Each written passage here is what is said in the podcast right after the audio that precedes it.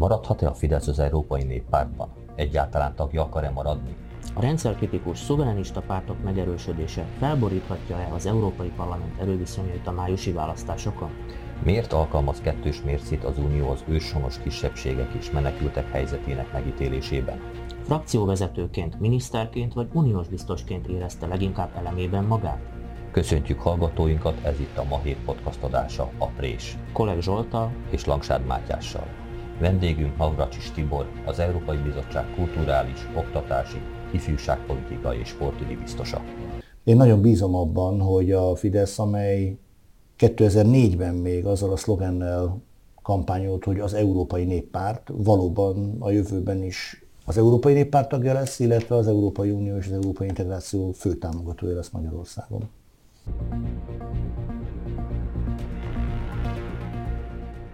Talán annyit érdemes elmondani hallgatóknak is, hogy csütörtök este folytatjuk ezt a beszélgetést Navracsis Tibor biztos úrral az ELTE jogi karán. Ugye a helyszín talán kevésbé érdekes, de a, az időpont az annál inkább ugyanis tegnap volt Brüsszelben egy néppárti ülés, amelyen akkor egy érdekes, tartalmas vita zajlott a Fidesz és a néppárt többi pártjai, pártja között, amely során végül is ugye olyan döntés született, hogy felfüggesztik a Fidesz tagságát. Picit, hogyha a biztos úr értelmezzé nekünk ezt az egészet. Mi történt tegnap Brüsszelben? Hogyan látja ön ezt? Most már hónapok óta húzódóan van egy, egy nagyon éles, vagy egyre élesebbé váló vita az Európai Néppárton belül a tulajdonképpen azt mondhatjuk, hogy a, a párt identitásáról, az Európai Néppárt identitásáról szélesebb értelmezési keretben, hiszen a vitában résztvevő felek kölcsönösen azzal vádolják egymást, hogy a párt alapjául szolgáló értékeket nem, nem tartják tiszteletben. A pár héttel ezelőtt néhány észak-európai és Benelux kereszténydemokrata párt tagszervezet, az Európai Néppárt tagszervezete indítványozta is a Fidesz kizárását, és tulajdonképpen ez volt az, ami intenzívé tette ezt a vitát, hiszen mind a két tábor kölcsönösen azzal vádolja a másikat, hogy elhagyták az eredeti kereszténydemokrata értékeket, amit a Fidesz, és nem csak egyedül a Fidesz, mert a vitában is felszólalt például a szlovén, a makedón, de a horvát tagszervezet képviselője is a, a Fideszhez közeli állásponton, vagy éppen a Fidesz álláspontját osztva azt mondják, hogy az elmúlt bő egy évtizedben az Európai Néppárt fokozatosan elhagyta az eredeti, az alapítók eredeti kereszténydemokrata szellemiségét és értékeit, és, és egyre inkább a liberálisokhoz vált hasonlóvá. Ön ezt egyébként egy jogos kritikának tartja? Ugye Orbán Viktor is arról beszélt, hogy a töréspont a migráns ellenes és a migráns párti vagy barát erők között feszülnek a néppártba. Ez 2015-16-ban egy nagyon, nagyon intenzív vita volt. Ma én úgy gondolom, hogy a, a migráció pártisága, vagy migráció ellenesség, még ha nagyon kiélesítjük is az egymással szemben álló táborokat, akkor nem ennyire meghatározó konfliktus ma az Európai Néppárton belül. Viszont ez az akkori konfliktus, ez elindított egy olyan értékvitát, ami tegnap csúcsosodott ki. Vagy legalábbis remélem, hogy a tegnapi volt a csúcspont, hiszen tegnap született egy olyan kompromisszum, amelynek értelmében a Fidesz önként aláveti magát egy vizsgálatnak, egy vizsgálóbizottságnak, amely három politikusból áll, Van Rompuy, Schüssel és Pöttering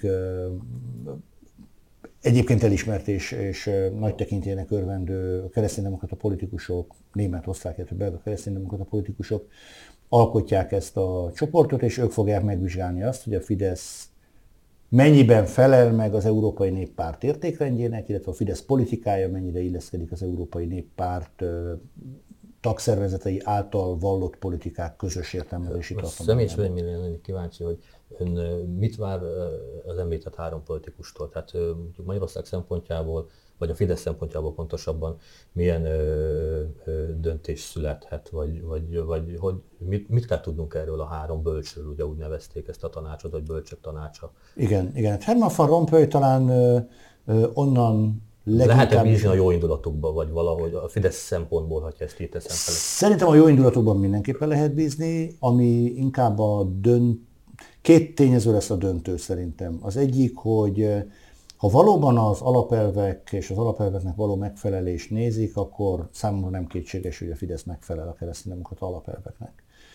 A kérdés, hogy a, az olyan ö, aktuál politikai kérdések, mint például a közelmúltban nagy vihart kavaró plakátkampány, vagy ö, a Fidesz egyes vezető politikusainak egyes hegyesebb kiszólása, mennyire mennyire képezi tárgyát ennek a vizsgálatnak. De ha az alapértékeket nézzük, akkor számomra nem kérdéses, hogy a Fidesz teljesíti ezeket az alapértékeket. A másik, ami a döntő lehet, hogy akár Hans-Gerd Pötteringet, a, bocsánat, Hans-Gerd Pöttingert, akár Schüsselre. Hans-Gerd Pötteringet, igen, akár Wolfgang Schüsselt, akár Herbert van Rompuyt nézzük, ők olyan emberek, akik maximális jóindulattal, de természetesen a saját politikai kultúrájukba beágyazva nézik a magyar politikai eseményeket.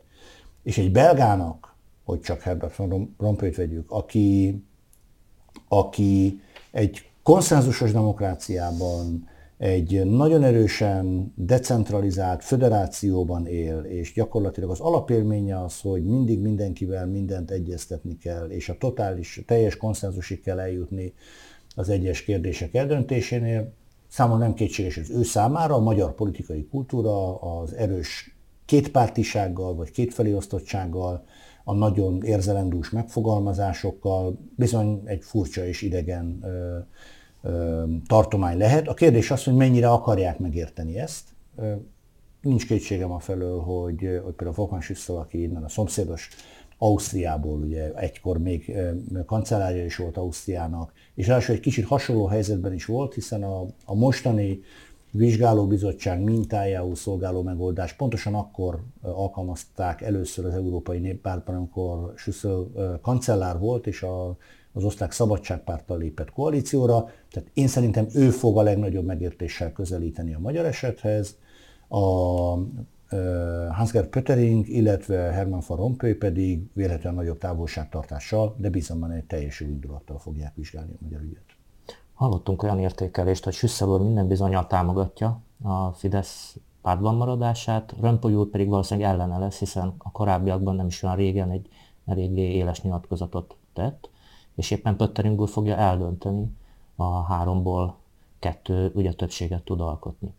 Egyetért a szavaiból úgy vettem ki, hogy ezt az értékelést hát Ezek olyan következtetések, amelyek a korábbi nyilatkozatok alapján próbálja megrajzolni a résztvevőknek a, az arcélét. De a vizsgálóbizottság az pontosan azért vizsgálóbizottság, uh-huh. hogy akkor nulla pontról induljon, és én abban bízom, hogy itt uh-huh. mindenki félreteszi a korábbi, nyilván teljesen nem fogja tudni félretenni, Persze a korábbi álláspontját, de, de a tények ismeretében fognak dönteni. Őnekik most majd arról kell dönteniük, és nincs határidő megszabva, ez egy kicsit nehézé teszi az egész ügyet, hiszen, hiszen ha nincsen határidő, ismerjük a testületek működését, akkor minden egy kicsit ráérősebb, de, de őnekik arról kell dönteniük, hogy a Fidesz megfelele az Európai Néppárt alap követelményének, alaptörvényeinek, én úgy gondolom, az elmúlt hetek vitái a Fidesz számára is egy olyan figyelmeztető jelzés volt, ami világosan mutatta, hogy, hogy a Fidesz elért egy olyan határhoz, egy olyan tűrés határhoz, ami a többiek számára már kijelöli a mozgásteret, tehát én abban bízom, hogy az így meginduló egyeztetés az, az azt az eredményt fogja hozni, hogy igen, a Fidesz továbbra is a kereszténydemokrata pártok családjában tartozik. Biztos úr, mit történik abban az esetben, ha mégsem marad a Fidesz a néppárt tagja? milyen élet van a néppárton kívül. Tudjuk, hogy eléggé heterogén a jobboldali pártok tábora, a lehetséges szövetséges pártok tábora. Vannak kérdések, amiben azonos állásponton vannak, de talán még több kérdés megosztja ezeket a pártokat. Jól láthatjuk a Fidesz tartózkodását a kilépéstől, talán leginkább ez magyarázza, hogy eléggé bizonytalan lenne az a, az a tér, amiben ki tudna lépni a párt. Ön is így látja ezt? Mindenképpen, de kérdés a, a bizonytalanság mértéke azért nagy mértékben függ attól, hogy hogy mit jelölünk ki területnek. Ha az Európai Parlamentet, ha azt mondjuk, hogy mit csinálna a Fidesz, ha nem lenne az Európai Néppárt tagja, akkor, akkor ez bizonytalan, de kevésbé bizonytalan terület mégis, hiszen maga az Európai Néppárt is ciklusról ciklusra változó felállásban köt koalíciót, van, amikor liberálisokkal alkotta a többséget az Európai Parlamentben, a most lezáruló ciklusban éppen a szocialistákkal, némi külső liberális segédlettel, De olyanra is tudunk példát, amikor az Európai Néppárt frakciója kibővült például a brit konzervatívokkal. Sőt, sokan éppen azt mondják, hogy az volt az alapvető probléma, hogy hagyták a, konzervatív, a brit, konzervatívokat, brit konzervatívokat elmenni az Európai Néppárt frakciójából. Itt van tulajdonképpen a Brexit gyökere is. Vagyis önmagában az, hogyha a Fidesz ne történjen meg, de hogyha a Fidesz nézve negatív döntés születik, önmagában ezért nem zárná ki az Európai Néppárttal való kapcsolat egy más szinten való ápolását. Meglátjuk. Én És nagyon bízom benne, hogy sikerül. Egyébként ön mit tapasztal, mely hangok az erősebbek a Fideszen belül? Ugye a, mondjuk a Fideszhez kormányhoz közelő sajtó, vagy lapokban vannak olyan hangok is, amelyek azt mondják, hogy ki kell lépni, tehát nincs jövője a néppártnak.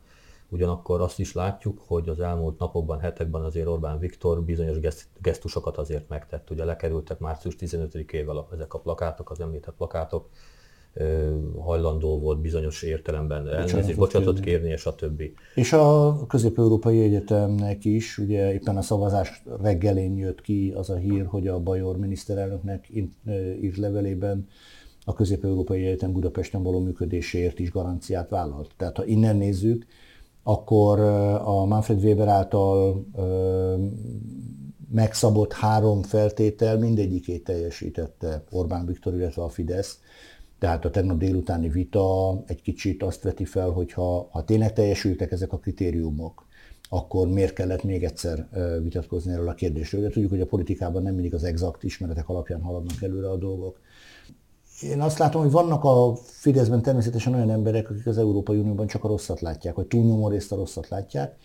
Én ezt sajnálatosnak tartom, de ez minden pártban előfordul. Minden pártban vannak ilyenek is, olyanok is. Én nagyon bízom abban, hogy a Fidesz, amely 2004-ben még azzal a szlogennel kampányolt, hogy az Európai Néppárt valóban a jövőben is az Európai Néppárt tagja lesz, illetve az Európai Unió és az Európai Integráció fő támogatója lesz Magyarországon. Biztos úr, egy picit már át is tudjuk a beszélgetés vonalát vinni a jövő, vagy hát a közeljövő esélyeire. Hogyan látja, mekkora elmozdulás lesz a pártcsaládok erőviszonyai között? A felmérések jelenleg azt jósolják, hogy a néppárt is és a szociáldemokraták is veszíteni fognak a támogatottságukból, ellenben, hogyha Macron pártja az Anmars csatlakozik az ALDE-hoz, a liberális frakcióhoz, akkor ők viszont erősödni fognak, és várhatóan erősödni fognak a a rendszerkritikus pártok is baloldalon is, de inkább talán jobb oldalon. Hogy látja, mennyire lesz ez az elmozdulás érzékelhető? Ugye minden jóslás egy kicsit ilyen béljóslás is, hiszen, hiszen nem tudjuk, hogy mi fog történni. Hollandiában éppen most láthattuk, hogy az ütreki lövöldözés az egyikről a másikra egy meglévő tendenciát nagyon felerősített, és gyakorlatilag megfordította a többséget a holland parlament felsőházában és nem tudjuk, hogy mi fog történni az elkövetkező két hónapban. De ha a mostani tendenciák folytatódnak ezzel a megszorítással élve, akkor úgy néz ki, és ezt persze tudnunk kellene azt is, de a mostani állás szerint Nagy-Britanniában nem fognak végül európai parlamenti választást rendezni. Ha minden így marad, akkor a, a kalkuláció nagyjából úgy néz ki, hogy a, a legtöbbet a szocialisták fognak gyengülni, utánuk a nagypártok közül az Európai Néppárt sokkal kevésbé, de talán egy kicsit gyengül, és a liberálisok is elképzelhető, hogy gyengülnek, de a liberálisok meglehetősen jó és stabil választóközönségre számíthatnak most is, ráadásul Emmanuel Macron pártja esetleg még besegíthet a veszteségek pótlására. A nagy kérdés az, mert abban is közmegegyezés van, hogy az úgynevezett szuverenista pártok, tehát azok a pártok, amelyek az európai integrációval szemben különböző mértékben szkeptikusak, de a nemzeti szuverenitást tartják, illetve annak megőrzését tartják elsődlegesnek. Ezeknek a támogatása mind a bal, mind a jobb oldalon erősödni fog. De, de úgy néz ki, hogy áttörésre nem kerül sor. Vagyis a, az Európai Parlament idestova 40 éves történelmében meghatározott centrista koalíció, többségi koalíció fog tudni majd újra alakulni, azaz egy európai néppárti, szocialista, liberális koalíció meg tudja hozni a többséget most is az Európai Parlament számára, és nyilván ez a többség, mivel ma már az, Európai, az új Európai Bizottság hivatalba lépése nagymértékben függ az Európai Parlament támogatásától is, ennek a többségnek kell majd támogatnia azt az Európai Bizottságot, amelynek viszont a tagjait a tagállami kormányok nevezik ki, illetve küldik, beleértve itt a lengyelt, az olaszt és a magyart, hiszen már most úgy látszik, hogy ez a három ország lesz az, amelyik vélhetően majd mind az európai parlamenti választások után, mint pedig az Európai Bizottság megalakulásának a folyamatában is a, a figyelem középpontjába kerülnek. Lengyelországban összeválasztások lesznek, és Igen. alakulhat úgy is, hogy a kormányon lévő jog és igazságosság elveszíti a kormány pozícióját. Igen. Ez a hetes cikke alakulására is egy kérdést vett föl. Találhat-e még a magyar kormány akkor megbízható szövetségest? Hiszen Olaszországban az Északi Liga egy második partner. Igazából az öt csillagmozgalom a legerősebb kormányzópárt, és éppen tőlük hallhattunk egy nyilatkozatot, amiben bírálják a néppártot, hogy nem zárták ki a Fideszt. Én, én mindenképpen azt tartanám fontosnak, hogy a Fidesz számára nem a Lega és nem a PISZ legyen továbbra is a szövetséges, hanem az Európai Néppárt többi tagszervezete. A, a, a külpolitikai konstelláció szempontjából nyilván a novemberi, október végi novemberi lengyel választások kulcsfontosságúak lehetnek, sőt, akár az Európai Bizottság összetétele szempontjából is, hiszen előfordulhat, hogy annyira húzódik a, a dolog, hogy akár a biztos jelölésébe is belelóghat a, a lengyel választás. Én mégis úgy gondolom, hogy, hogy Magyarország és Lengyelország számára is van egy alapvető geopolitikai közös érdek. Egyébként, hogyha a hetes cikk szerinti eljárást nézzük, a tanácsban most folyó eljárást, akár Lengyelországot, akár Magyarországot nézzük, a régió összes országa ideológiai hovatartozásuktól függetlenül, és függetlenül attól, hogy egyébként konkrétan mi a véleményük az adott kormányról, akár a lengyel, akár a magyar kormányról, de nem tűnik túlságosan vehemens támogatónak az eljárás folytatásához. Ugye nem véletlen, hogy Judith Sargentini holland zöld párti képviselő, aki Magyarországról jelentést írta, a Romániát, mint, mint az éppen hivatalban lévő elnök elnökséget betöltő országot meg akarja idézni az Európai Parlamentben, hogy miért nem elég aktív ezekben az eljárásokban. Nyilván van egy regionális szolidaritás, vagy egy, egy, egy kulturális érzékenység is a másikak problémáira. Tudjuk, hogy nem csak Lengyelországot és Magyarországot érik kritikák rendszeresen, hanem Szlovákiát is, Romániát is, talán egy kicsit halkabban, de Csehországot is rendszeresen érik azért kritikák, és ezek az országok úgy gondolják, hogy ha engednek a szolidaritásból, akkor előbb vagy utóbb ők is sorra kerülnek. Egy kérdés nagyon foglalkoztak. Nem találtunk arra nézve semmilyen biztos támpontot, hogy a szlovák néppárti képviselők hogyan viselkedtek a tegnapi szavazáson. Volt-e felszólalása részükről, se igen, akkor az milyen támogató volt, vagy kritikus? És itt nyilván nem a híd és az MKP képviselői. Ők sem szólaltak fel emlékeim szerint, uh-huh. ami nem biztos, hogy azt jelenti, hogy nem is akartak felszólalni, mert meglehetősen korlátozott idő tartam állt rendelkezésre a vitára, és ezért a, a néppárt elnöke Joseph Dole meglehetősen szigorúan kezelte a felszólalásokat. De emlékeim szerint nem volt szlovák felszólaló a vitában, ami ja, nem, nem volt. Ha jól emlékszem, ők már a szargentini jelentés kapcsán is megosztottak Igen, voltak. Hát nem szabad szavazás volt lényegében. Igen. Két kérdés még az EP választások körül. Egyik a részvételre vonatkozik, ugye egy, egy korábbi nyilatkozatában azt mondta, hogy mindenképpen nagyobb, magasabb részvételt vár, mint ami volt, ami tapasztalató volt öt évvel ezelőtt, ugye? Igen. Ezt úgy Magyarországon,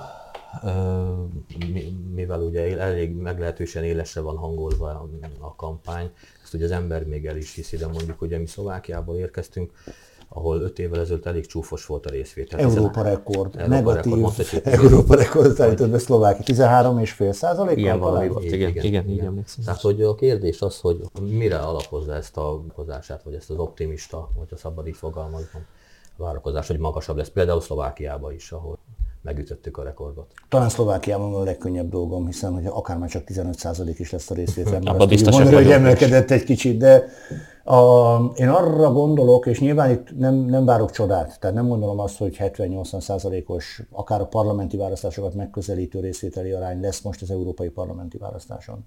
De úgy gondolom, hogy az elmúlt 40 évben, hiszen 1979-ben választottak az akkori európai közösség polgárai először európai parlamentet, az elmúlt 40 évben végbe ment egyrészt egy olyan intézményi fejlődés, másrészt pedig a politikai nyilvánosságnak is egy olyan fejlődése, amely mára a, a választópolgárokat is egy kicsit érdekeltebbé tette az európai parlamenti választásokban. Az intézményi fejlődés abban mutatkozik, hogy az elmúlt 40 évben az Európai Parlament, amely eredetileg csak egy konzultatív testület volt, az elmúlt, különösen az utolsó 20 évben egyre inkább társdöntéshozó szervé válik, és politikailag is egyre jelentősebb szerepet mutat fel.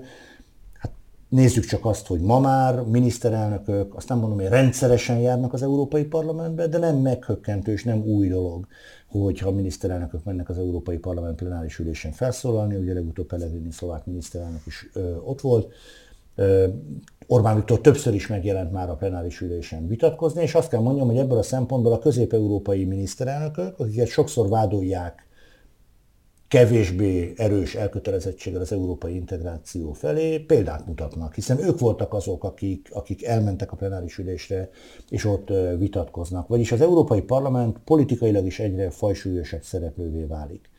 A másik tényező, hogyha az Euróbarométer felméréseit megnézzük, akkor látható az, hogy ma már az európai választópolgár világos különbséget tud tenni európai politikai témák és hazai politikai témák között. Tehát ha megkérdezik az európai polgárokat, hogy mit tart ma az Európai Unió legfontosabb gondjának, akkor általában egy ország kivételével két téma jön az első két helyen, az egyik a migráció, más pedig a terrorizmus, és vannak olyan országok, elsősorban nyugat-európai országok, amelyek a klímaváltozás, illetve környezetvédelmi kérdéseket is említik. És ha ugyanezt a kérdést úgy teszik fel, hogy a hazájának legfontosabb problémájának mit tart, akkor a választópolgárok azt mondják, hogy oktatás, egészségügy, munkanélküliség. Vagyis a, a polgárok fejében is már külön válik a két politikai aréna, és ehhez jön az, hogy én szerintem 2015 óta a migráció olyan témává vált, amely egy európai belpolitikai téma. A pártok máshogy viszonyulnak a migrációhoz, más álláspontot képviselnek, és mint a Fidesz esetében is láthatjuk, akár párton belül is nagyon éles és érzelmi azonosulást kiváltani tudó témát jelent, ami azt is jelenti, és ezt Magyarországon láthatják is, hogyha itt járnak, hogy a mozgósításra is lehet használni ezt a témát.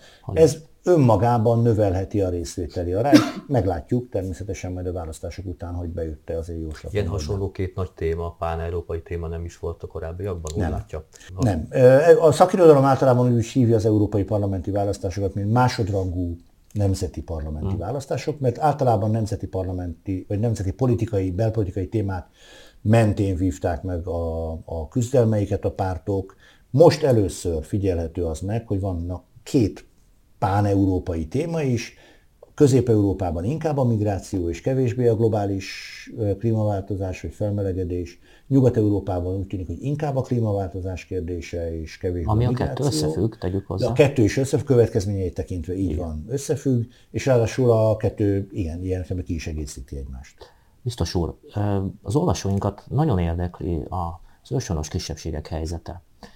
Tapasztalható egyfajta kettős mérce az unión belül, de nyilván ezt ön majd megerősíti vagy cáfolja, nem szeretnék ítélkezni, hogy a bevándorlókkal, a migránsokkal szemben, mintha nagyobb toleranciát mutatna akár az Európai Parlament is sok esetben, mint az őshonos kisebbségekkel, hiszen hosszú évtizedek óta küzdködnek a kisebbségi pártok, akár a Magyar Nemzeti Közösség pártjai, hogy egyfajta törvényi keretet biztosítsanak az őshonos kisebbségek számára. Jól látjuk ezt?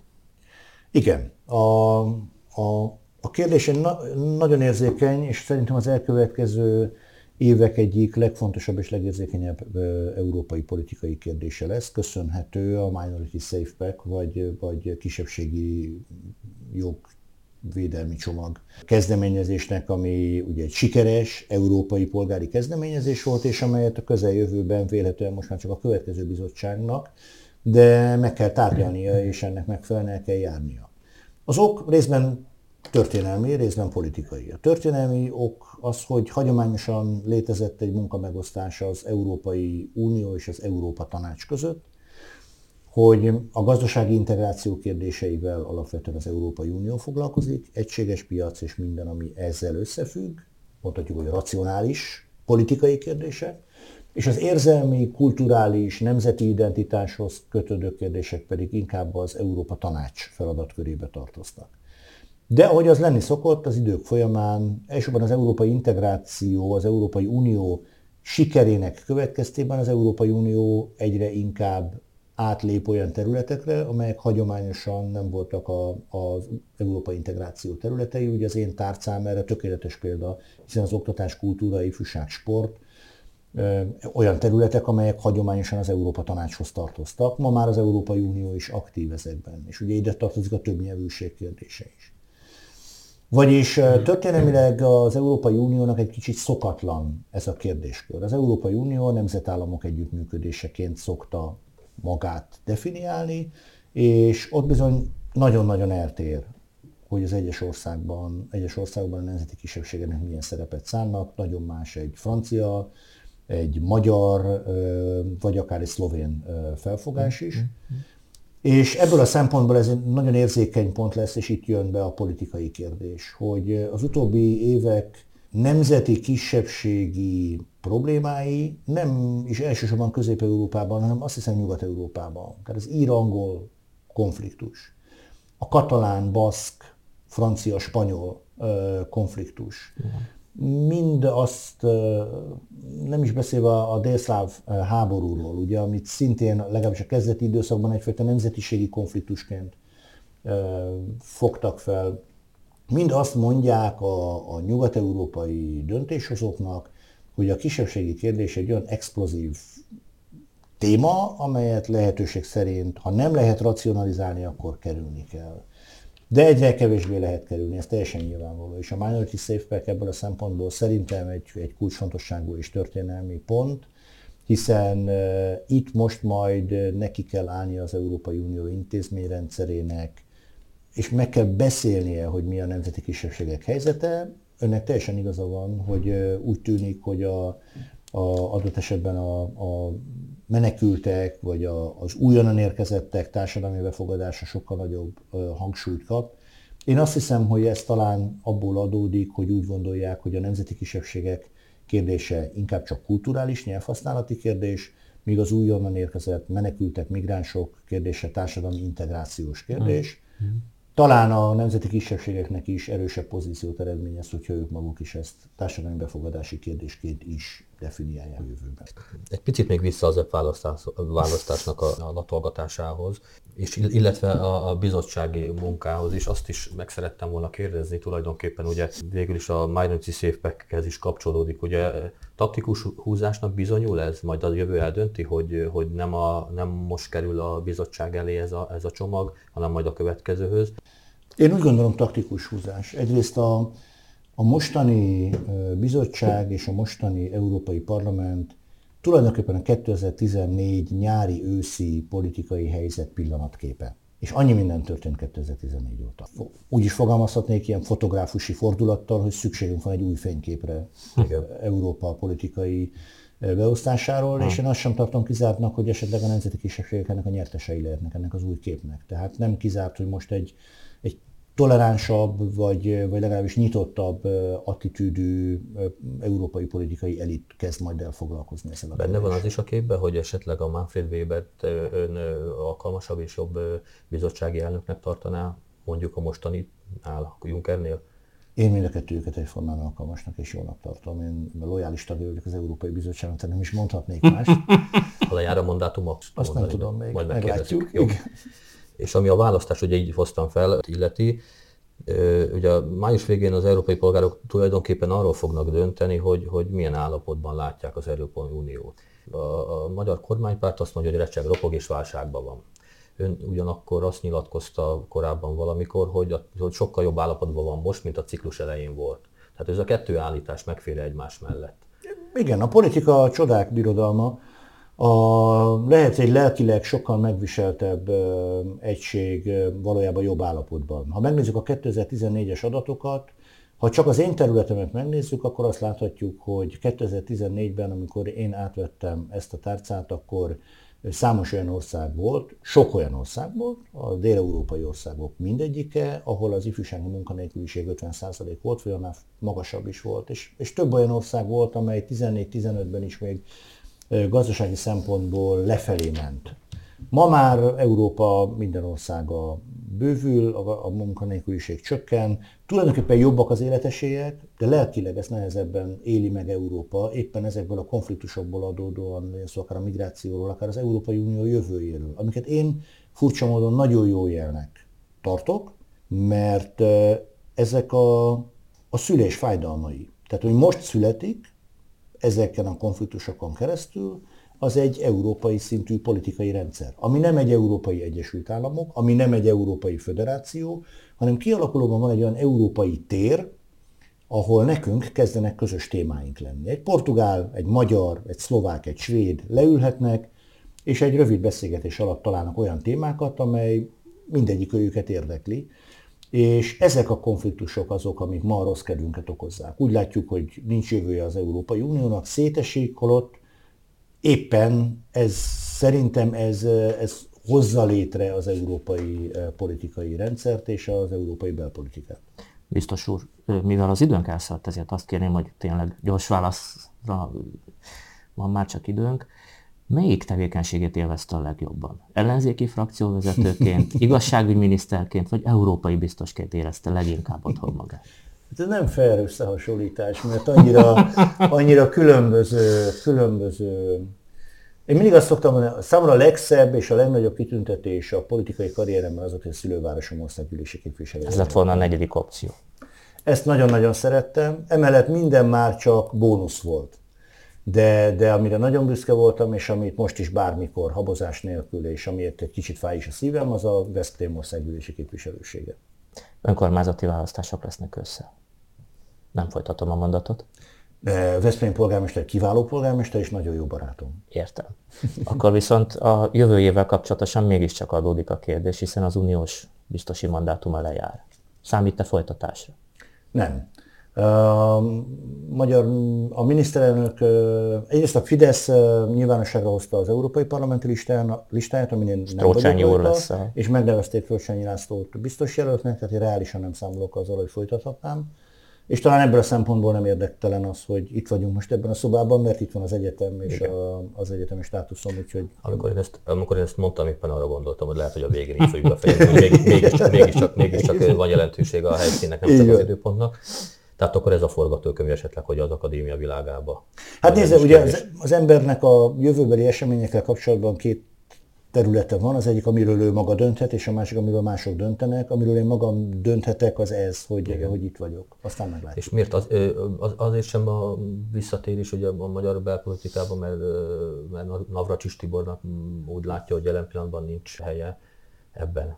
Hát én azt látom, hogy az a, az a jobb-közép politika, aminek én a, én a része voltam, vagy része vagyok, vagy általában nyilvánossága részének tart, az, az sajnos jelentős mértékben marginalizálódott ma a magyar politikában. Nagyon szépen köszönjük a beszélgetést. Én is köszönöm szépen.